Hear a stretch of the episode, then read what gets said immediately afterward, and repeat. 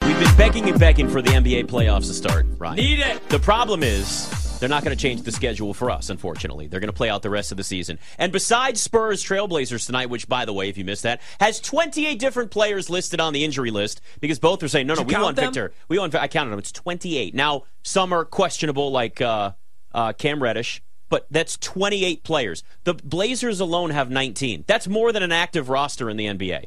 I'd love to bet the attendance. What do you think the attendance for that game is? Like, like I said, unless it's like your first game, like you're taking your son to his first game, why the hell would you go to that game? It has. I, I would. I would say like there would have to be like free beer. Eight thousand seven hundred thirty-two. Yeah, I'd go under even.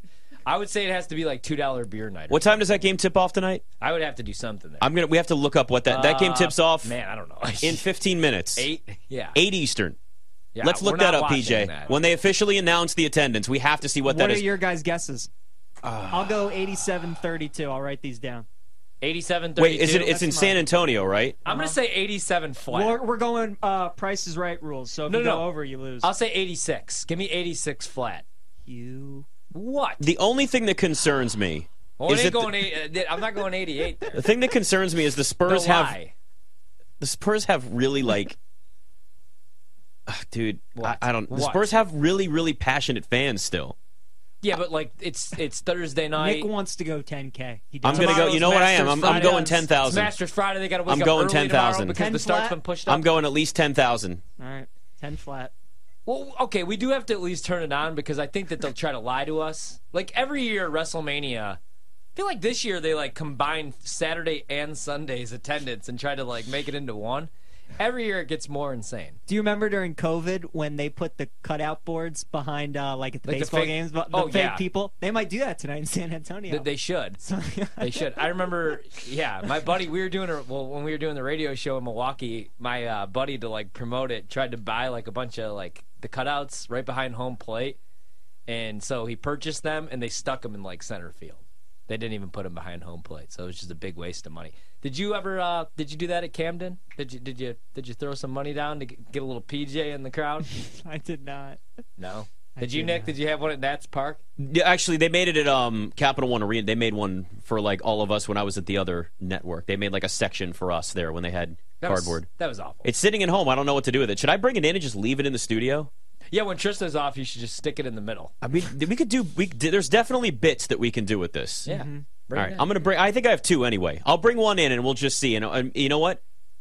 I'm off Friday and Monday. You can just leave the cardboard cutout right here. All you right, go. I'm bringing it in. I forgot I had that. I got to bring that thing in. Yeah, it's like weekend at Bernie's. PJ, should I bring my fake Gucci Except for sweatshirt in? You he was remember dead. that, right?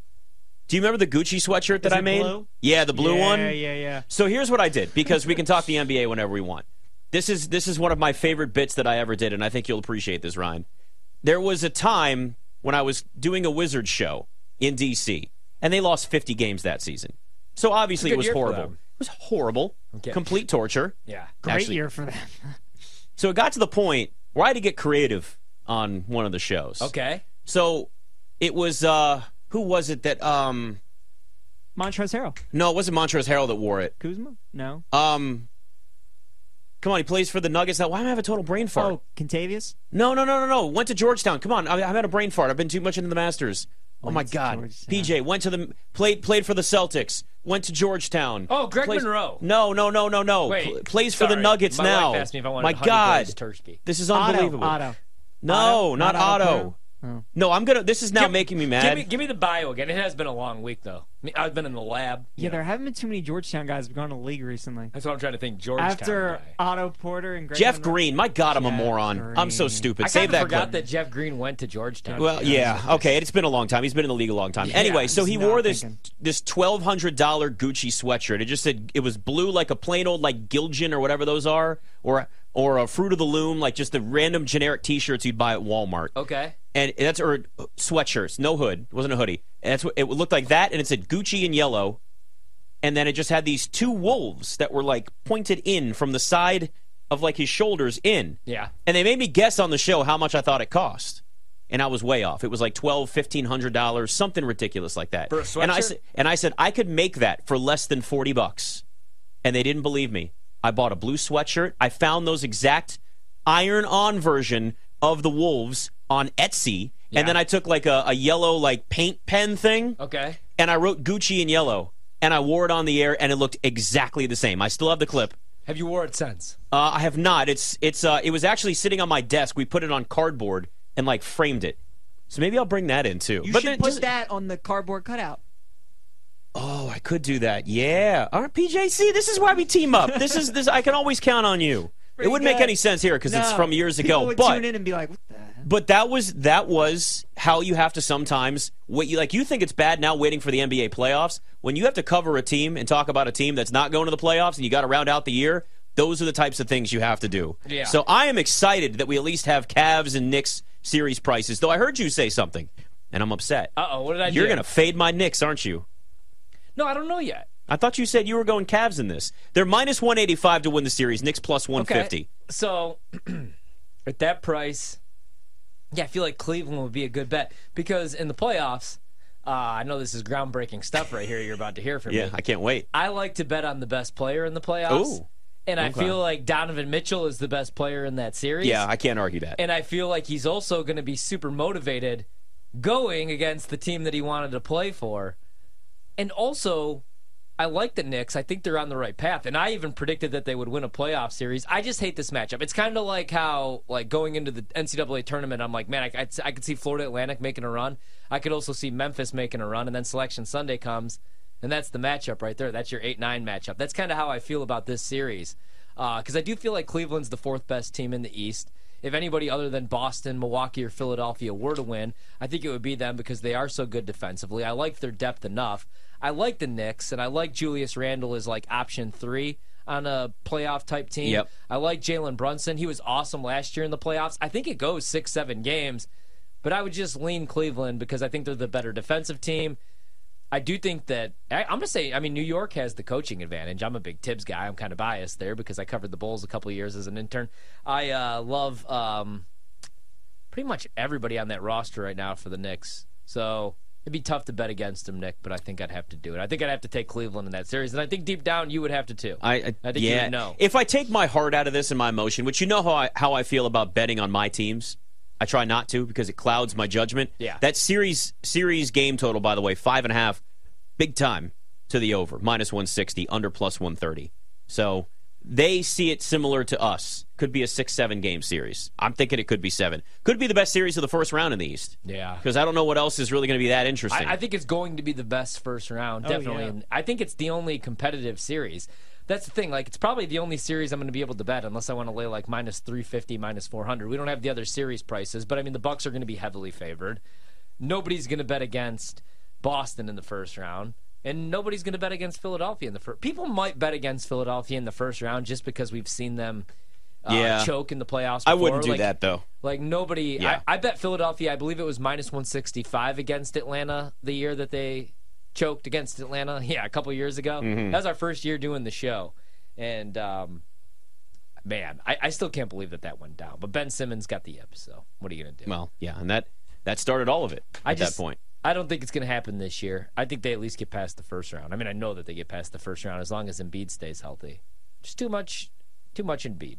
That that'll be the story there. I, that's going to be the one disappointing part is if we have a, if we have a first round that I I mean just is kind of this series and then everything else is five Yeah. games or a sweep. Yeah. You know, the West is going to be the better one. That's what we realize. But it's almost it's to the point where it's it's too good, right? Like I don't want to see Phoenix and Golden State play in the first round because No. that means one of them is eliminated that soon, and it's just not.